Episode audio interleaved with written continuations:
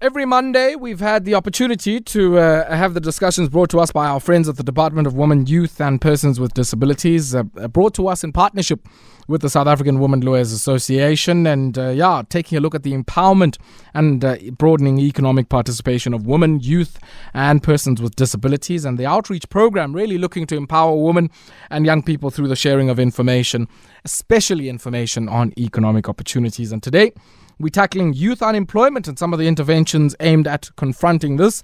And uh, our guest is no stranger to our platform. Advocate Charlie Naidoo, a Free State chairperson of the South African Women Lawyers Association, is my guest. Advocate Charlie, welcome once again. Uh, good evening. Thanks for having me once again. Yeah, thank you very much uh, for joining us. Now, Advocate Charlie, I think many of our listeners are very au fait and familiar with uh, what's uh, I guess, been happening in the South African labor market and the massive implications it's had by way of underemployment of young people. Um, we know, I guess, the, the presidency launched the youth employment intervention uh, alongside the uh, uh, NYDA, uh, which worked quite closely uh, in agitating for that intervention. What is the presidential youth employment intervention, and I guess w- w- what impact has it experienced in the brief moment in time that it's been able to be rolled out? Okay, so Ibonga, I think in law we often say justice must not just be done, but must be. An advocate, Charlie. I mean, I guess you know with um, this type of collaborative experience uh, that there has been. Uh, I guess employment is but one part of the economic puzzle. One would be interested in some of the other things that have uh, been on offer for young people who might be interested in entrepreneurship. No, definitely. There's various opportunities available. Um, so and what are some of the other support measures that the NYDA would have, uh, which um, I guess assist young people in fighting unemployment, but also, I guess, having a, a pathway to entrepreneurship? Okay, so during COVID, I think that is one. And I guess talking about rural villages, I mean, uh, one of the things we've heard about also um, are, are two programs that I, I'd like you, Advocate Charlie, to maybe just touch on. The one is the grant program of the NYD, and the other more relevant, I guess, um, you know, to many uh, who might be interested in pathways to some form of upskilling and training is the National Youth Service.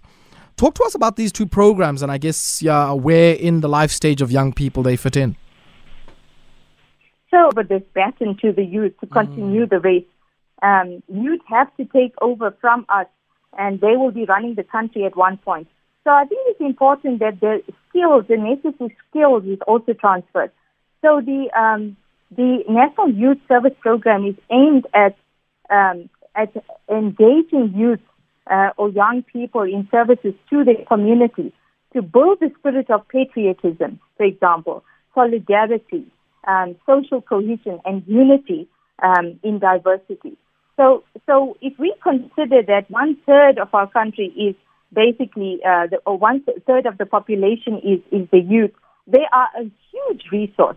And um, if we can actually utilize their skills, um, you know, we can actually transform service delivery in our country. Mm. So, so it's very important. These programs and projects are very important, um, and we need to implement them. Yeah, it becomes quite clear to me, Advocate Charlie, that you know, notwithstanding the high levels of youth unemployment that we have in our society, that it seems there's a lot of work to do uh, and I guess there's a big mismatch between the immense amount of work that needs to be done and, of course, packaging that in a way that gets young people gainfully employed and gives them a pathway to a, a learning or a earning opportunity.